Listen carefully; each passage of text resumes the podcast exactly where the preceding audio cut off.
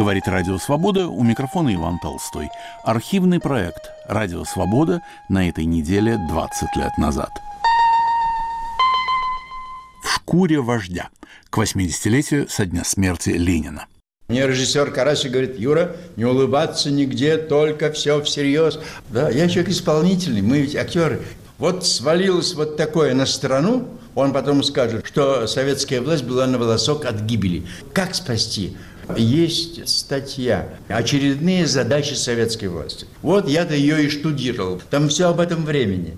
И я оттуда, в общем-то, и таскал для себя, как рыбак эту рыбу. Я шел вот этим путем. Расскажите о пластике. Картавили вы?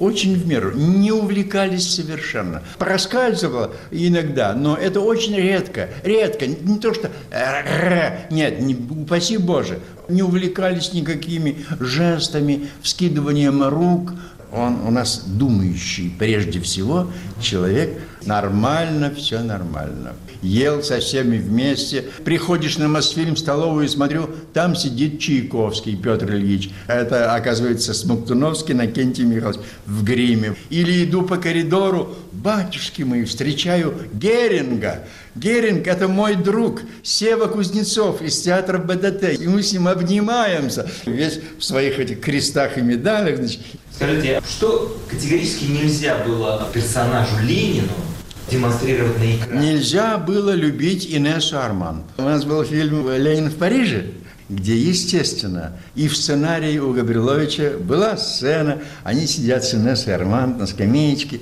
о чем-то беседуют. Ну, наверное, у них был же роман, это все прекрасно знают. Но это была советская власть, была цензура, и сказали, нет, нет, нет, только никаких романов с Инессой Арман, пусть за ней будет ухаживать рабочий Трофимов, герой этой картины, и они на концертах или там в этом кафушке в маленькой сидит Инесса Арман с Трофимовым, а Ильич сидит со своей благоверной Надеждой Константиной и хохочет, и смеются. Кинопроизведения о Ленине во времена СССР, несмотря на историческое несоответствие истине, были обречены на успех. Широкий прокат по всей стране, призы на отечественных кинофестивалях, почести и награды создателям фильма. Картина «6 июля» была также обласкана критиками, но, к всеобщему удивлению, не пришлась по душе высокому начальству. Мы тогда должны были по 6 июля получать Ленинскую премию. То есть все, вот, говорят, верти дырки, но не получили. В последний момент сорвалось. Кто-то там чего-то из очень высоких людей сказал, что да нет, не стоит, потому что сделали статью, опубликовали ее в «Огоньке», тогда еще Сафронов этим «Огоньком» руководил, и подписались доктора наук исторических, что нет, конечно, как же так? Ленин находится в обороне, а не в наступлении. Ну да, а Дзержинского левые эсеры взяли в плен, и мы не увидели, как он оттуда вышел. Ну, такая глупость, понимаете? И у нас это время уехало. В шкуре вождя к 80-летию со дня смерти Ленина подготовил и ведет передачу Мумин Шакиров. Впервые в эфире 21 января 2004 года. Говорит Радио Свобода. В шкуре вождя. Специальная программа «Радио Свобода». Автор и ведущий Мумин Шакиров.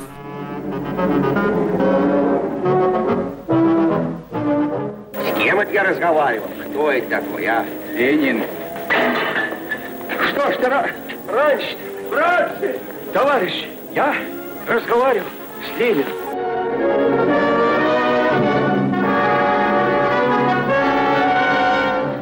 Каким был на экране и на сцене Ульянов Ленин? Пламенным революционером или великим авантюристом, успешным реформатором или гением-неудачником, добрым дедушкой или мстительным тираном. Я буду писать тебе, мама. Это запрещено. Часто-часто писать. Пора, батенька мой, привыкать к государственному тону. Вы делаете огромное дело, а все эти бывшие только путаются у вас под ногами. Дорогой мой Горький, необыкновенный большой человек, вы опутаны цепями жалости. Отбросьте эту жалость прочь! К 80-летию со дня смерти вождя. Мы продолжим после объявлений.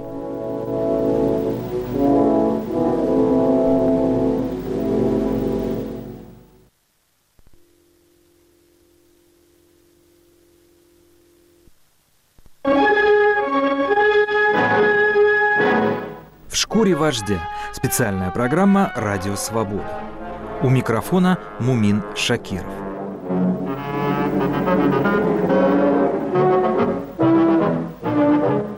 Впервые с киноматериалами о Ленине я столкнулся 20 лет назад, когда еще учился в Авгике. На уроках монтажа нам, первокурсникам режиссерского факультета, педагог Лев Мирский давал возможность упражняться на старой киноклассике. Кому-то достались документальные фильмы Дзиги Вертова, кому-то шедевры Эйзенштейна. На моем рабочем столе лежали коробки с хроникой «Похороны Ленина». Мы клеили пленку, пытаясь выстроить логическую цепочку событий, экспериментировали, как хотели. Студентам прощалось многое. Мои похороны Ленина выглядели издевательскими и неправдоподобными. Мой Ленин умер, хоронили его Сталин, Киров и другие соратники. А народ после траурных мероприятий кричал на площади «Ура!» и весьма жизнерадостно реагировал на печальное событие. Такие учебные ролики после получения зачета по монтажу тотчас исчезали в корзине. Там же на монтажном столе я впервые увидел экранного Ленина в исполнении рабочего Павла Никандрова в немой картине Эйзенштейна «Октябрь», снятой в 27 году к десятилетию революции. Натурщик Никандров беззвучно вещал что-то на броневике восторженной толпе у финляндского вокзала. С этого типажа, поразительно похожего на Ильича, и началась грандиозная лениниана, как в игровом кино, так и на театральной сцене. Но по версии историка и доктора искусствоведения Виктора Листова, экранный Ленин мог возникнуть и раньше. В 1922 году заведующий киноотделом наркомпроса большевик Петр Иванович Воеводин сел и написал сценарий под названием «Через тернии к звездам» где главным действующим лицом как раз и был Владимир Ильич. И сценарий этот попал на рецензию Крупской, которая его решительно и навсегда забодала. Она сказала, что выйдет ходульно, неинтересно и вообще лучше этого ничего не надо. И Ленин начертал, значит, на ее отзыве отклонить все на основании сего. Главным и, пожалуй, первым экранным Лениным стал артист Борис Щукин, сыгравший Ильича в знаменитой кинодилогии классика советского кино Михаила Рома «Ленин в октябре» и «Ленин в 18 году». Эти фильмы, снятые в конце 30-х годов, около полувека вплоть до распада СССР и краха системы, считались главными хитами ленинианы. Мы не будем ждать, пока буржуазия задушит революцию. Предложение Троцкого и Каменева с Зиновьем – это полный идиотизм или полная измена. Повторяю, необходимо со всей решительностью ставить вопрос о немедленном вооруженном восстании. Ни один юбилей вождя и ни одна годовщина Октябрьской революции не проходили без показов этих картин на центральном телевидении. Конкурировать с Борисом Щукиным в те годы мог только другой известный актер Максим Штраух, сыгравший Ленина в картине Сергея Юткевича «Человек с ружьем». А винтовку бросать нельзя. Нельзя. Боязно бросать ее, товарищ. Керенский идет на нас с оружием.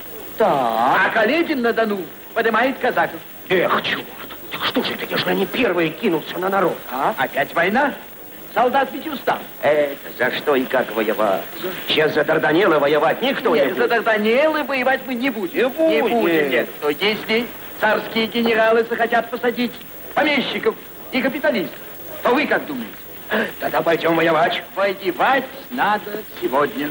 Поразительно, но оба артиста, и Борис Щукин, и Максим Штраух, до этого успешно играли как в кино, так и на сцене комедийные роли. Именно поэтому актерские попадания в образ Ленина историк кино Виктор Листов считает не случайными. Оба этих актера, ведь актеры комические. Вот возьмите вы того же Штрауха. Вот ведь у Эйзенштейна в маленьком вставном пьесу фильме «Мудрец» играл Мамилюкова Проливного, то есть персонаж, который восходит к Павлу Милюкову.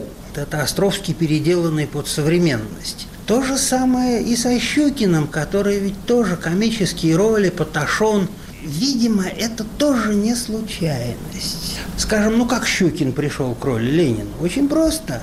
Его увидел Горький, у вахтанговцев на репетиции и сказал, послушайте, ведь вы могли бы сыграть Ленина по похожести фактур. И вот то, что Ленин воспринимался в этом случае как комический персонаж, очень характерно. Сегодня мало кто помнит, что кинорежиссер Михаил Ром в конце 30-х снял свою «Лениниану» с участием двух вождей – Ульянова и Джугашвили. Но после смерти Сталина хрущевская цензура вырезала кадры с Иосифом Виссарионовичем. Почему Ульянов Ленин в исполнении Бориса Щукина выглядит излишне суетливым и карикатурным? Историк Виктор Листов находит объяснение в первой режиссерской версии Рома. Где-то 30-е годы это идея двух вождей, из которых один организатор и вдохновитель, суровый, серьезный, не улыбающийся человек. И второй такой инфантерибль революции, значит, который, ну, витает в каких-то облаках. Он, конечно, правильный, он, конечно, очень хороший, но все-таки он недостаточен. Он даже чуточку комичен, для чего и нужен в картине Сталин, как другое начало большевизма, гораздо более серьезное и впоследствии гораздо более актуальное. Вот как складывается актерский образ Ленина в 30-е годы. Тут все очень точно рассчитано. Перехвативший ленинскую эстафету у Бориса Щукина, артист Максим Штраух сыграл Ильича в пяти картинах, и его «Лениниана» затянулась почти на 30 лет. Образ, созданный Штраухом в фильме «Человек с ружьем», показался наиболее достоверным жене вождя, Надежде Крупской. Историк кино Клара Исаева считает, что и Щукин, и Штраух создавали один и тот же миф о человеке и революционере. Они оба имели одну и ту же задачу показать величие Ленина, но таким образом, чтобы он был живым человеком. Тот и другой, они акцентировали внимание как раз на этих человеческих сторонах. Главная сцена у Штрауха – встреча с Шадриным, солдатом, где он проявляет интерес к этому человеку. А у Щукина, в общем, по всей картине были разбросаны такие штрихи, которые показывали его как самого человечного изо всех прошедших по земле людей. А чем Штраух все-таки отличается? Штраух отличался от Ленина тем, что он больше все-таки акцентировал внимание на фигуре исторической, на мыслителе, на философе. Кроме того, у Штрауха хорошо очень получалась речь ленинская. Щукин не мог так точно сымитировать ленинскую манеру разговаривать. У него даже картавость ленинская не получалась. Но, кроме того, Щукин в силу своих каких-то, видно, человеческих качеств гораздо с большей теплотой передавал вот эти вот сугубо человеческие какие-то ленинские черты. После Максима Штрауха монополия на роль Ленина кончилась. Образ вождя стали тиражировать по всей стране. Владимир Ильич заговорил на разных языках народов СССР. Ленин многим прокладывал дорогу в ареопаг деятелей искусства. Актер Малого театра Юрий Каюров установил даже всесоюзный рекорд по количеству сыгранных Ильичей. Его Ленин фигурирует аж в 18 картинах. Самая известная работа — это фильм «6 июля», снятый по сценарию Михаила Михаила Шатрова в 1968 году режиссером Юлием Карасиком. Ленин в исполнении Юрия Каюрова получился жестким, хладнокровным и даже воинственным. В одном из эпизодов фильма Ильич, словно чикагский гангстер, неожиданно вытаскивает из ящика стола револьвер, ловко перезаряжает его и прячет за пояс.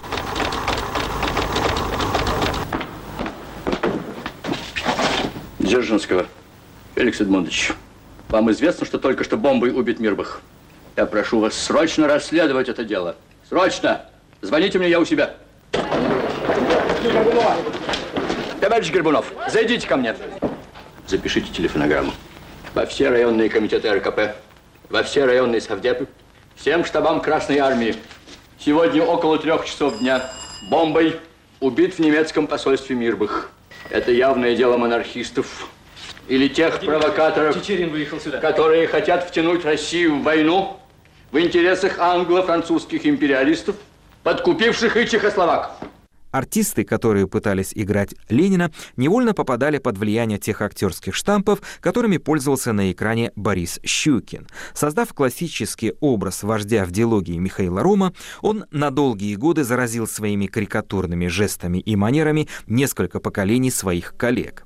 Артист Малого театра Юрий Каюров, готовясь к картине 6 июля, пошел другим путем. Он черпал вдохновение, глядя исключительно на реального гения. Режиссер посадил меня, говорит, вот смотри, и фильмы художественные, и документальный фильм. Фильм, кстати говоря, смонтированный Ромом, где Ленин, документ, его выступления и прочее. Вот и я посмотрел. Вот как-то до меня дошло, что не надо мне ни в коем случае копировать ни грана ни в чем. Ни Щукина, ни Штрауха, никого. Потому что я увидел живого Ленина на экране, и я понял, что вот он. Вот если вот где-то такого, хоть где-то дотянусь, то вот к этому я и стремился. По своей природе Юрий Каюров человек улыбчивый и веселый, но в картине требовался суровый и несгибаемый вождь. Мне режиссер Карасик говорит, Юра, не улыбаться нигде, только все всерьез. Да, я человек исполнительный, мы ведь актеры. Вот свалилось вот такое на страну, он потом скажет, что советская власть была на волосок от гибели. Как спасти? Есть статья «Очередные задачи советской власти». Вот я-то ее и штудировал. Там все об этом времени. И я оттуда, в общем-то, и таскал для себя, как рыбак эту рыбу. Я шел вот этим путем. Расскажите о пластике. Картавили вы? Очень в меру. Не увлекались совершенно. Проскальзывало иногда, но это очень редко. Редко. Не то, что...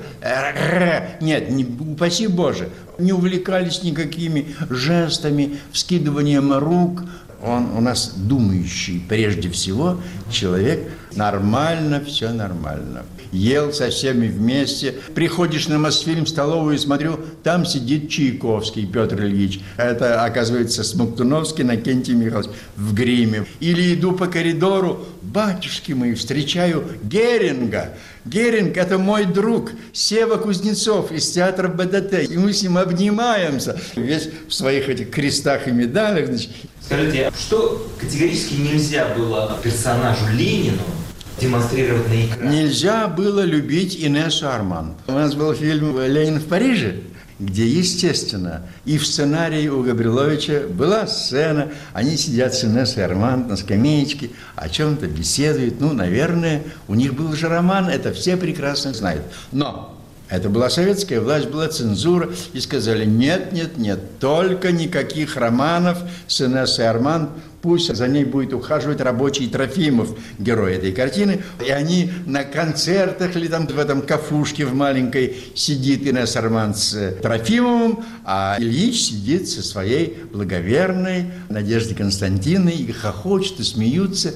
Кинопроизведения о Ленине во времена СССР, несмотря на историческое несоответствие истине, были обречены на успех. Широкий прокат по всей стране, призы на отечественных кинофестивалях, почести и награды создателям фильма. Картина «6 июля» была также обласкана критиками, но, к всеобщему удивлению, не пришлась по душе высокому начальству. Мы тогда должны были по 6 июля получать Ленинскую премию. То есть все, вот, говорят, верти дырки, но не получили. В последний момент сорвалось. Кто-то там чего-то из очень высоких людей сказал, что да нет, не стоит, потому что сделали статью, опубликовали ее в «Огоньке», тогда еще Сафронов этим «Огоньком» руководил, и подписались доктора наук исторических, что нет, конечно, как же так, Ленин находится в обороне, а не в наступлении. Ну да, от Дзержинского левые эсеры взяли в плен, и мы не увидели, как он оттуда вышел. Ну, такая глупость, понимаете?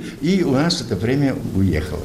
Но Юрий Каюров за долгую творческую жизнь в шкуре вождя без государственных наград не остался. Первую государственную премию он получил за документальный сериал «Наша биография», где он читал ленинские тексты. Вторую — за картину «Ленин в Париже». И сегодня артист благодарен судьбе за то, что она свела его в кино с вождем мирового пролетариата.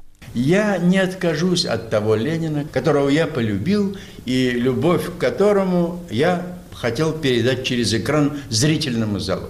С этим я жил, все мои работы были этому посвящены, заразить людей своей собственной любовью к этому человеку. Я его считал великим человеком, и сейчас считаю до сих пор, и что бы там ни наворачивали на него, это, наверное, было время такое, надо было, как говорится, это все делать. Не склонен сейчас подвергать сомнению его деятельность тогдашнего. Свою успешную карьеру в советском кинематографе начал с Ульянова Ленина, ныне живущий в Лос-Анджелесе актер и режиссер Родион Нахапетов.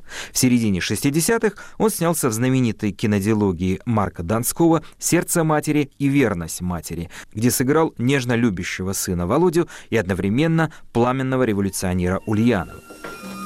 Доброе утро, мамочка. Доброе утро. Сегодня весь день будем гулять. Я покажу тебе город. А вечером у меня эфират у местных социал-демократов. Я бы хотела послушать, если, конечно, позволительно мне быть в кругу твоих единомышленников.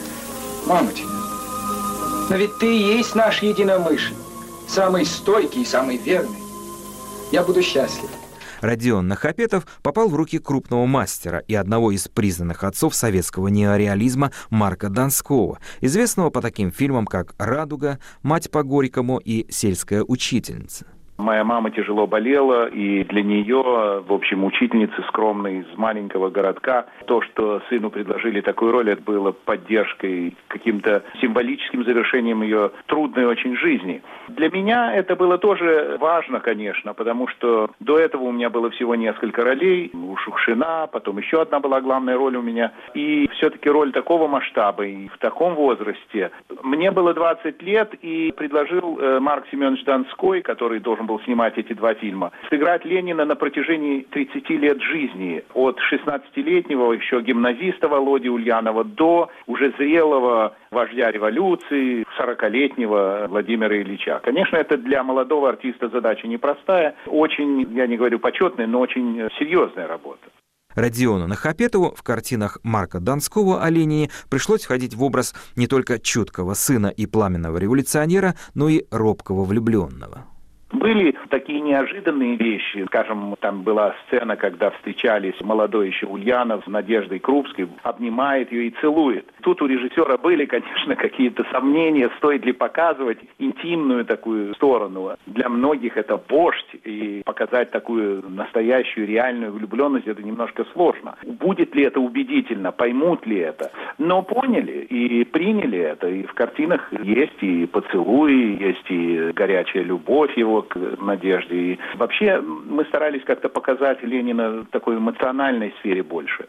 Скажите, вы знали, как Ленин мог бы себя чувствовать э, в качестве любовника? Вот как артист. Ну, наверное, можно было бы себе это вообразить, но по жанру, по структуре сценария там не было этого. Поэтому я, конечно, мог бы вообразить, как он ходит в туалет или как он в постели себя ведет, э, какие шутки может отпустить, если никого рядом нет э, таких политических противников или что-то еще. Наверное, возможно, но все-таки э, артист работает в рамках данных ему ролью. Допустим, там была встреча, вот они встречаются после долгой разлуки Крупской на улице. Он ее обнимает, целует и счастлив.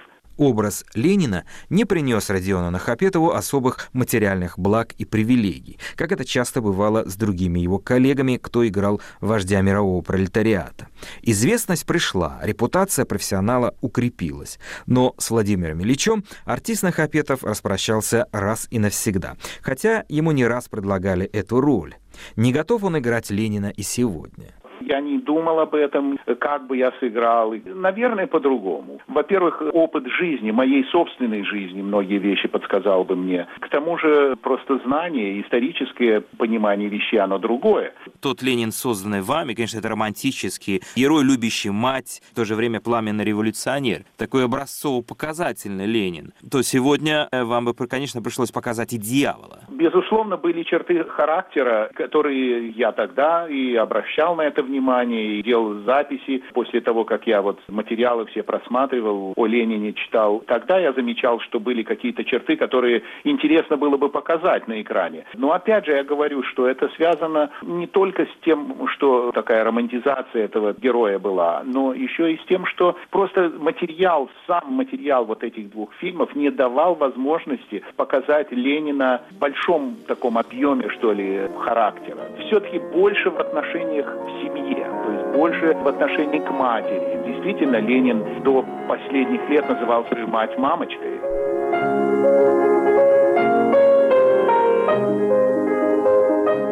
Каким Ильич предстал перед публикой на театральных подмостках. Непримиримым революционером в исполнении Александра Калягина или склонным компромиссом политиком по версии Михаила Ульянова. Ленин карлик. Новая трактовка образа. Ленин в постели. Последние дни гения. Об этом в специальной программе «В шкуре вождя» на волнах Радио Свобода после краткой сводки новостей.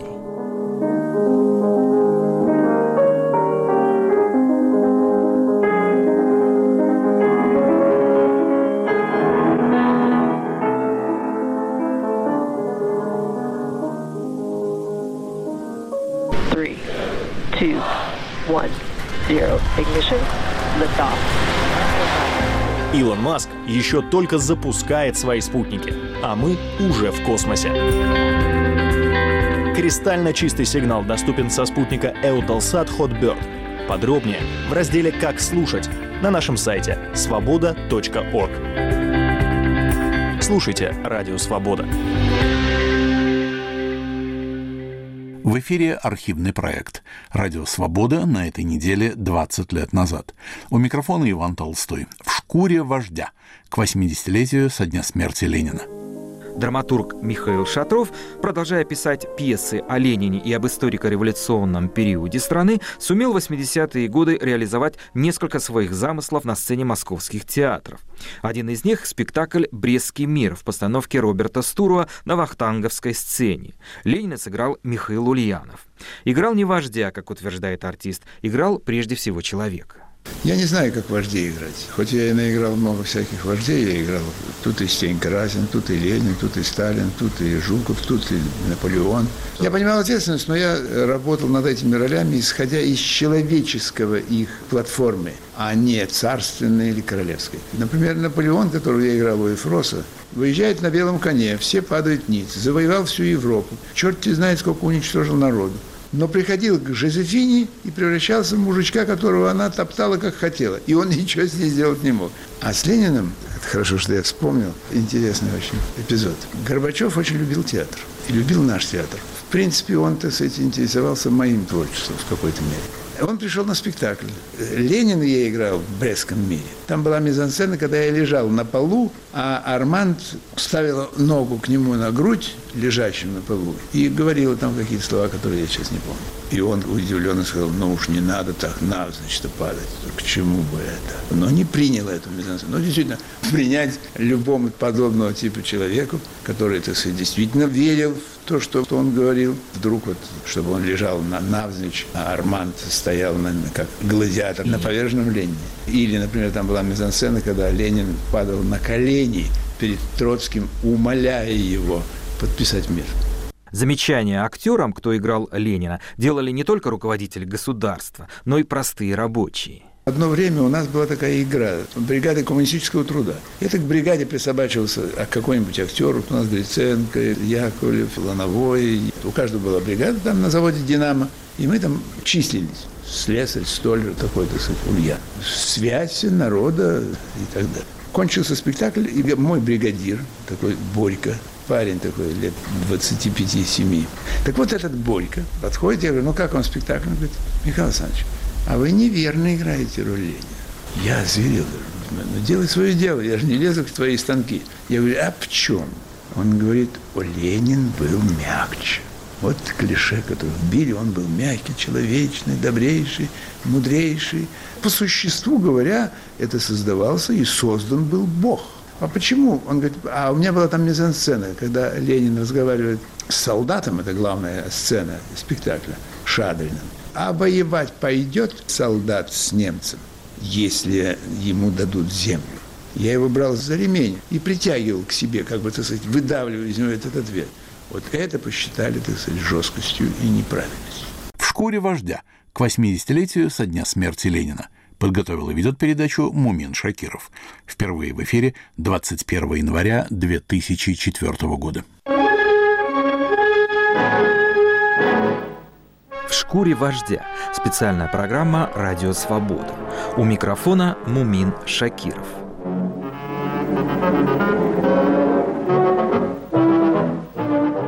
Мои воспоминания о первом театральном Ленине уходят в далекое детство, в город Душанбе. Нас, школьников начальных классов, строем водили на революционные спектакли местного театра драмы, где Ильича играл народный артист Советского Союза Асли Бурханов. Ленин детства говорил на таджикском, иногда переходил на узбекский, картавил, ходил в жилетке, много жестикулировал. Смотреть на него было забавно. Он, как две капли воды, был похож на экранного вождя, придуманного артистом Борисом Щукиным. В других репертуарных спектаклях играл комедийные роли. Помню, как во время парадов за ним бегали дети и кричали «Ленин! Ленин!». Артист Бурханов, не смывая грим и не выходя из образа, всегда пешком возвращался в театр после демонстраций. Запомнились и другие детали. Однажды удалось подглядеть, как таджикскому Ленину в перерывах между выступлениями на броневике наливали водку в граненый стакан, и он опрокидывал его одним залпом. Свидетели были в шоке. Спустя много лет я увидел, как в аптеке расступилась очередь, когда у прилавка возник старый и лысый артист Бурханов. «Ленин», — прошептал кто-то. Штатный Ильич по привычке вскинул руку и попросил валерьянки. «Скоро сдохнет», — услышал я голос сзади. В советских театрах Ленина играли как знаменитые артисты, так и малоизвестные, талантливые и бездарные. Если в 60-е и 70-е годы сценический образ Ильича не выходил за рамки идеологических клише времен застоя, то в начале 80-х ситуация стала постепенно меняться. Одной из самых скандальных и смелых по тем временам постановок в 1982 году осуществил в Амхате режиссер Олег Ефремов. Роль Ленина в спектакле «Так победим» по пьесе Михаила Шатрова исполнил неожиданно для многих артист Александр Калягин.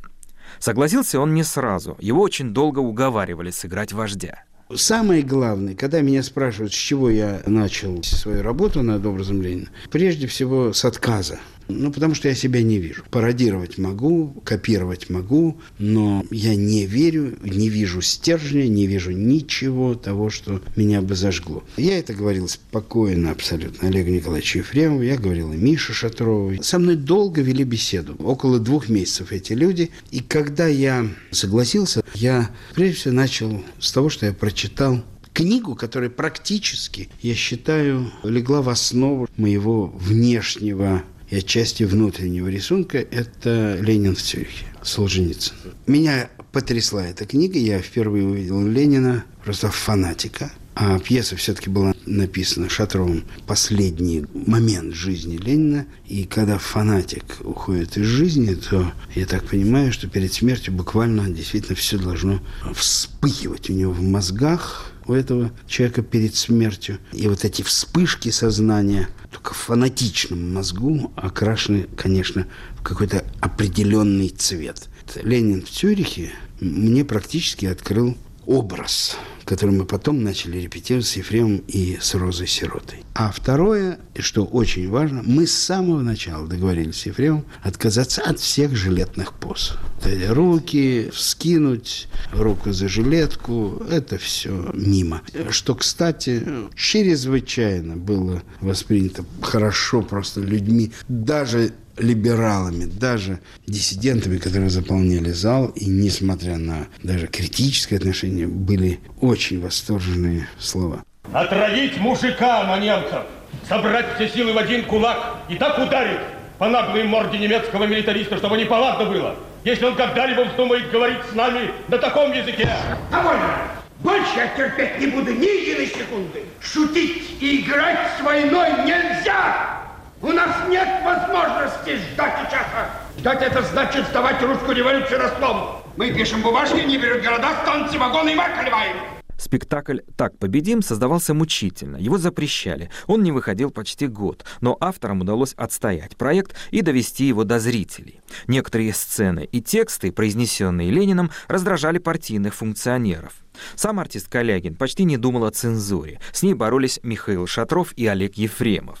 Ульянов Ленин, по версии Александра Калягина, человек, ставший рабом своей идеи. Человек, который, как мне кажется, осознавший, что он сделал, понял, что не поправить многое. Раб идеи, которая его сожрала же, кавкой такой, таким панцирем. Вдруг он стал. Вот эти все фотографии последние, где он в параличе, в горках, где он смотрит на природу. И я думаю, что в этот момент просто душа может реветь, плакать, рыдать от того, что человек натворил в начале века. Знаете, ошибки из-за веры. Я не оправдываю. То, что было сделано много чего ужасного, очень много. Особенно в связи с репрессиями, с лагерями, с уничтожением духовенства, высылкой интеллигенции и так далее. Человека может оправдать только одно. Он получил, видимо, сполна. Будучи парализованным, Бог заплатил ему за эти страдания, его же человеческими страданиями, и, видимо, параличе многое прошло перед ним. Давненько я вас не видел. Раньше не разрешали врачи, Владимир Ильич. С тех пор, как вы заболели, я каждый день просилась к вам. Я знаю.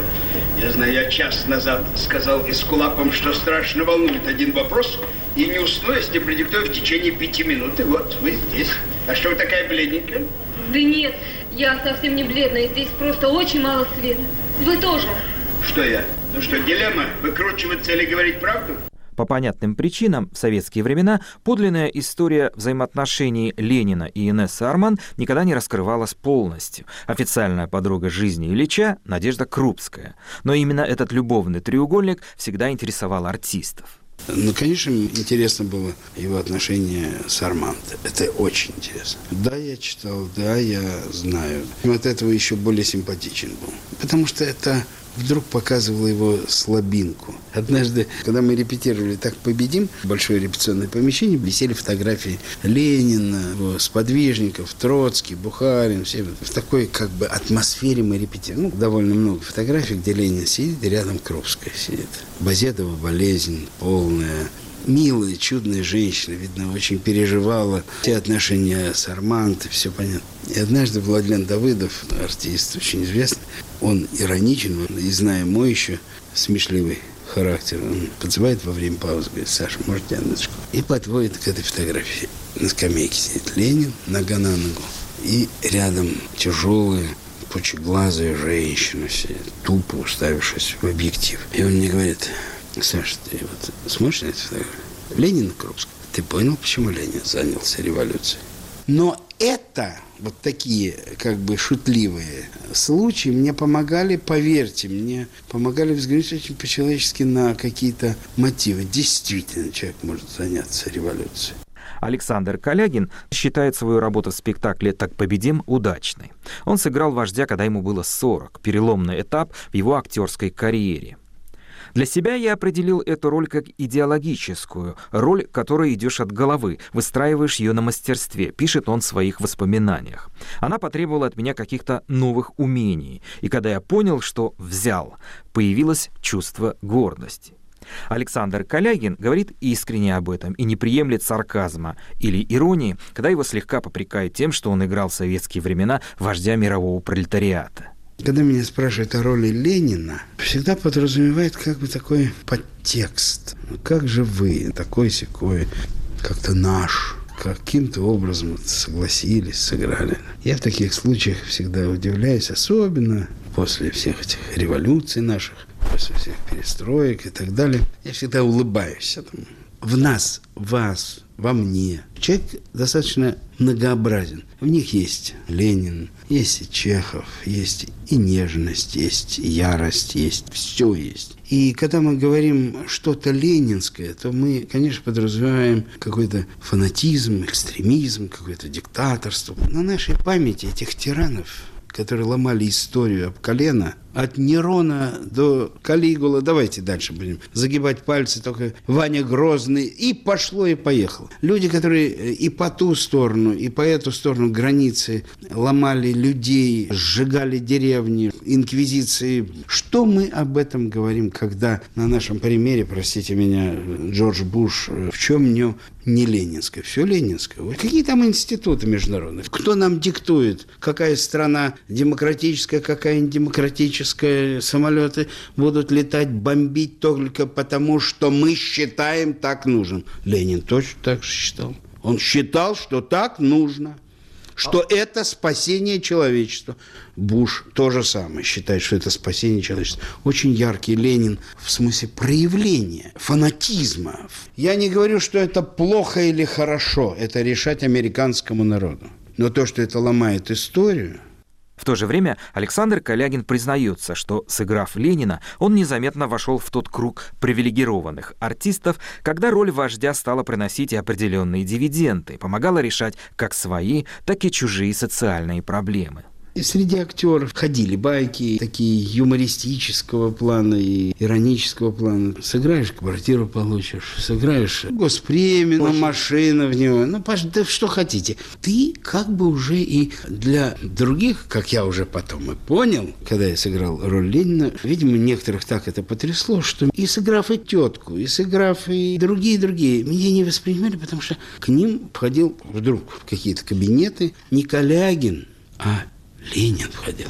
Ну, ум-то ироничен. Я же смотрел немножко со стороны, но я все-таки сыграл про Хиндиаду. Чичиков-то сыграл пять серий. Поэтому я-то знаю, что это такое вообще увидеть себя со стороны, при этом безумно быть искренним. Но я чувствовал эту теплую руку, которая тянулась ко мне. Я чувствовал этот глаз. Человек немножко просил каким-то тоном чай или кофе принести нам для беседы в этом кабинете. Я в основном ходил по другим поводам. Чего-то попросить для кого-то. Потом так случилось, и это подтвердилось, когда мне мой друг Анатолий Миронович Смелянский помог написать письмо. Мы действительно только с женой. У нас родился ребенок, на моих руках дочка пятилетняя. Мы жили черти как. Я написал письмо Гришину. Вы знаете, о чудо. Через неделю меня вызвали в МК. Через неделю следующую мне предложили смотровые играет роль. Я не скрываю, это не потому, что надо стыдиться мне, но я отчасти впервые в жизни попросил за себя, не имея в виду, что я вот все-таки сыграл роль Ленина.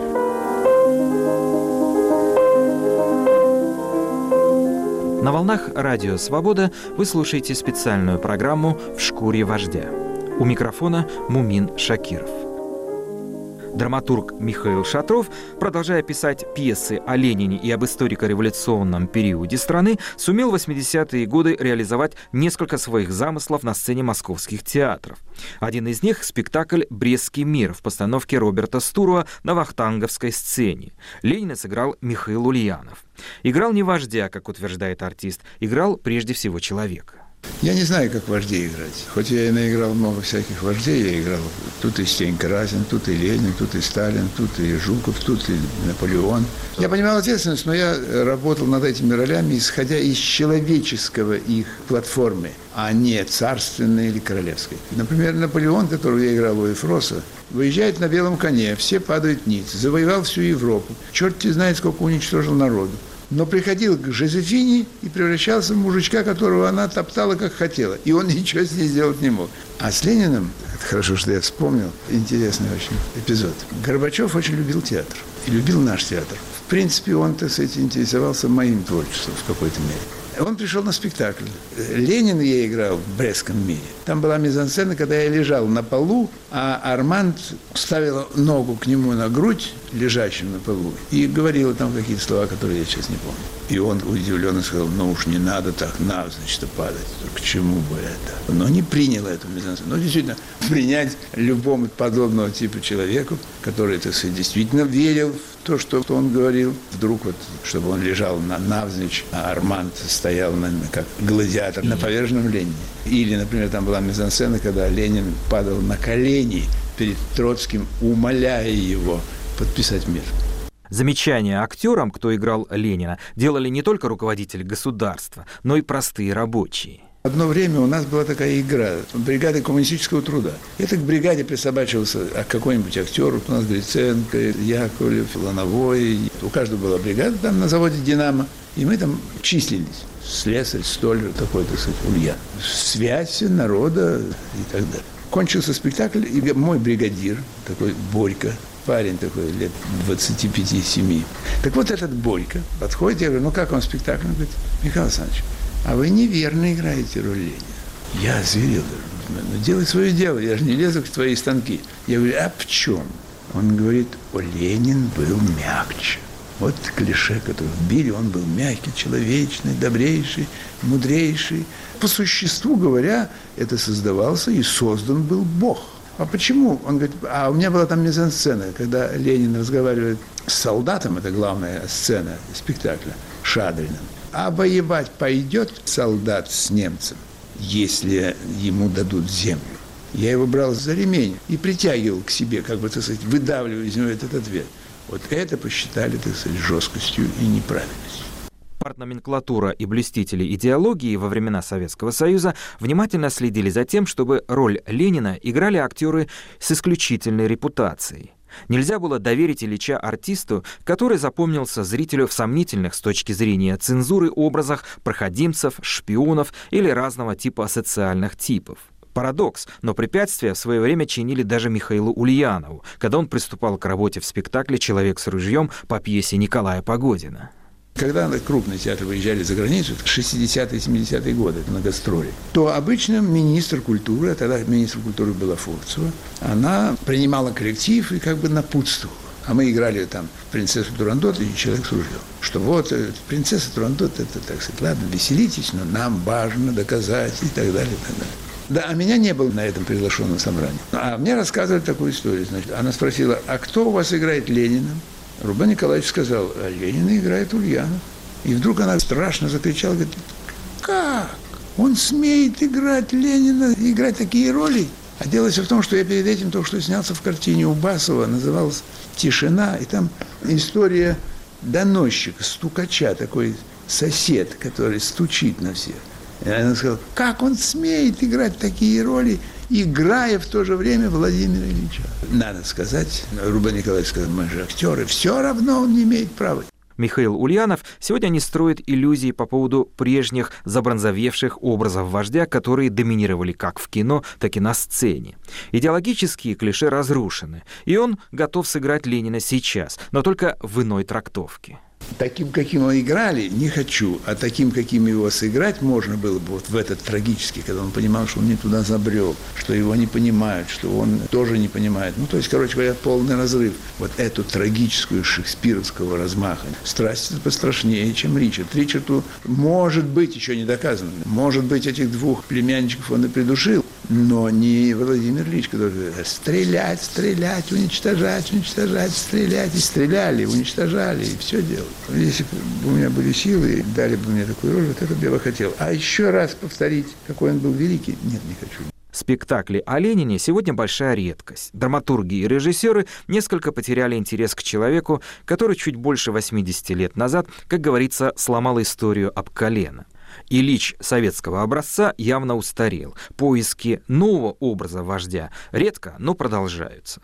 Московский театр у Никитских ворот решил пойти на эксперимент и доверить роль Ленина в спектакле «Кунсткамера» Карлику, актеру Владимиру Федорову. Его помнят зрители по фильму «Руслан и Людмила», где он исполнил роль Черномора.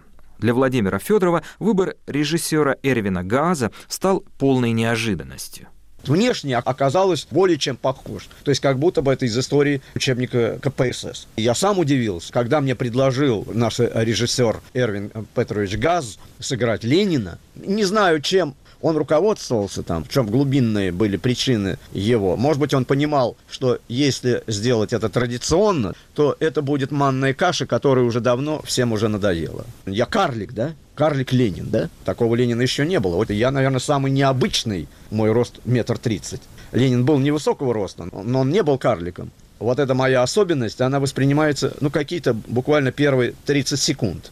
Сначала идет шок, меня вывозят в коляске, вывозят мумию. Вот мумия, которая разговаривает, которая живет, которая переживает. Главные герои пьесы — это Ленин, Сталин, Берия, Станиславский, Мейерхольд и «Женщина-кошмар». Дело в том, что я-то уже в мавзолее. И они тогда обращаются к Ленину, ко мне, вызывая его как бы из мавзолея, я появляюсь в этой жизни, и как бы говорят, парень, это же ты же все придумал, мы твои последователи. У меня две задачи. Ну, во-первых, я прошу жизнь вот в этом самом идиотском мавзолее, для меня она достаточно неуютна. И я обращаюсь с просьбой к Сталину, чтобы меня похоронили и оставили, наконец, в покое. Значит, а он говорит, дорогой мой друг, мы же не можем это сделать. Мы же с тобой, когда ты же помнишь, незадолго до смерти мы с тобой заключили соглашение. Ты мирно покоишься в мавзолее, а мы даем возможность твоей жене умереть собственной смертью. Ты же помнишь это? Так вот, в вашем мавзолее... Вашем, Пусть будет по-вашему, в нашем мавзолее чудовищно неуютно. Лежишь, не шелохнувшись, будто аршин проглотил. И повсюду эти лампочки, лампочки, лампочки Ильича бьют прямо в лицо. Ну скажите на милость, кому в склепе понадобился яркий свет? К тому же мне постоянно холодно. Я понимаю, что я мумия, для сохранения которой нужен соответствующий температурный режим. Я все это понимаю. Ну хотя бы одеяло на ноги, пальцы коченеют. Да чертиков неприятно! Спектакль «Кунсткамера», поставленный в театре у Никитских ворот, это не первая в России попытка представить Ульянова Ленина в столь гротескном виде. И до этого было немало примеров, когда сценический образ вождя искажался до неузнаваемости. В роли разрушителей стереотипов после краха системы не раз выступали и российские кинематографисты. Пальма первенства принадлежит авторам фильма «Комедия строгого режима», снятого в 1992 году по мотивам серии рассказов Сергея Довлатова «Зона». Согласно сценарию, бандитские авторитеты, матерые рецидивисты и отъявленные мошенники по решению руководства колонии к столетию со дня рождения Ленина ставят спектакль о жизни вождя мирового пролетариата. Роль Владимира Ильича досталась уголовнику Зуеву в исполнении артиста Виктора Сухорукова. А я не согласен и предлагаю взять из переписки НС Арман. Еще раз повторяю, пьеса подписана, утверждена и никаких от себя. Но тех... Я уже сказал. И все-таки я считаю, так будет лучше. в пьесе сколько раз можно говорить. Но пьеса не догма. А воздействие истинных ленинских фраз гораздо сильнее, чем эти байки вашего доморощенного писаки. Либо вы воздерживаетесь от высказывания ваших взглядов, либо придется вас поставить в танки. Тихо, не да. Уголовнику Зуеву, благодаря сыгранной роли Ленина, удалось подняться из низов в авторитеты и организовать массовый побег из колонии. Так что Ильич, по версии авторов фильма, не изменил себе и в советской тюрьме, где по воле режиссеров Владимира Студенникова и Михаила Григорьева оказался главным возмутителем спокойствия. Уже в 21 веке ленинская тема заинтересовала и такого большого мастера отечественного кинематографа, как Александр Сокуров. Знаменитый режиссер снял картину «Телец» о последних днях тяжело больного и отстраненного от государственных дел Ленина. Роль вождя исполнил артист Леонид Мозговой. Действие фильма происходит в горках, где медленно и мучительно умирает беспомощный гений. Будет ли мысль, когда полная неподвижность и беспомощность? Да, отпустите вы меня в конце концов! Черт! Мысль, мысль будет. Ну, извините, извините, но мне же нужно взглянуть. Корова. Я нашла то, что вы давно просили о последних часах Маркса. Как множить 17 на 22? Столбиком. Каким это еще столбиком? Так... же черт знает, что такое столбиком! Если хотите множить столбиком, так и множьте! а я не буду множить столбиком! Очки никто не объяснил, что это значит! Очки отдайте, вы мне их сломаете! Ну, отдайте! Александр Сакуров в своем фильме показывает зрителю страшную картину распада личности, где история болезни приобретает образное значение, символизирующее распад идеи. На экране эту агонию демонстрирует артист Леонид Мозговой. Сама атмосфера, вечная слежка за всем. Тяжело больной человек, его любят, да, к нему хорошо относятся, но уже надоело, уже невозможно, уже сил нет. Во всей атмосфере фильма существует. Он пытается идти, вопреки всему падает, но идет, идет, идет. Или ползет по траве. Я сам, сам, сам, сам. Воля чудовищная осталась. Да, конечно, энергия, воля. Не случайно своротить такую страну немыслимо. И что для вас осталось загадкой в образе Ленина? Я взял только кусок, вот сам себе противен. Нас в жизни у всех бывает это состояние. У Фромма, по-моему, написано в книжке «Анатомия человеческой деструктивности» о том, что только 10% от населения планеты способно по своим психофизическим данным быть у власти. Но еще повезет из них одному-двум процентам. Вот они-то и правят. У них другая мораль, другие отношения. Кто-то сказал, по-моему, Ермольник, после этого фильма неважно, вынесут его из мавзолея или нет. Образ Ленина, созданный мозговым в фильме «Телец», стал достойным завершением той грандиозной кинолинианы, которая была начата простым рабочим Никандровым, сыгравшим в фильме Эйзенштейна «Октябрь», и продолжена великим множеством замечательных актеров – Щукиным, Штраухом, Каюровым, Смоктуновским, Лавровым, Калягиным и Ульяновым. Владимир Ленин. 70 лет на экране и на сцене. От Ленина-победителя в исполнении рабочего Никандрова до Ленина-инвалида, карлика и уголовника. На волнах «Радио Свобода» вы слушали специальную программу «В шкуре вождя». Автор и ведущий Мумин Шакиров. продюсер Елена Колупаева.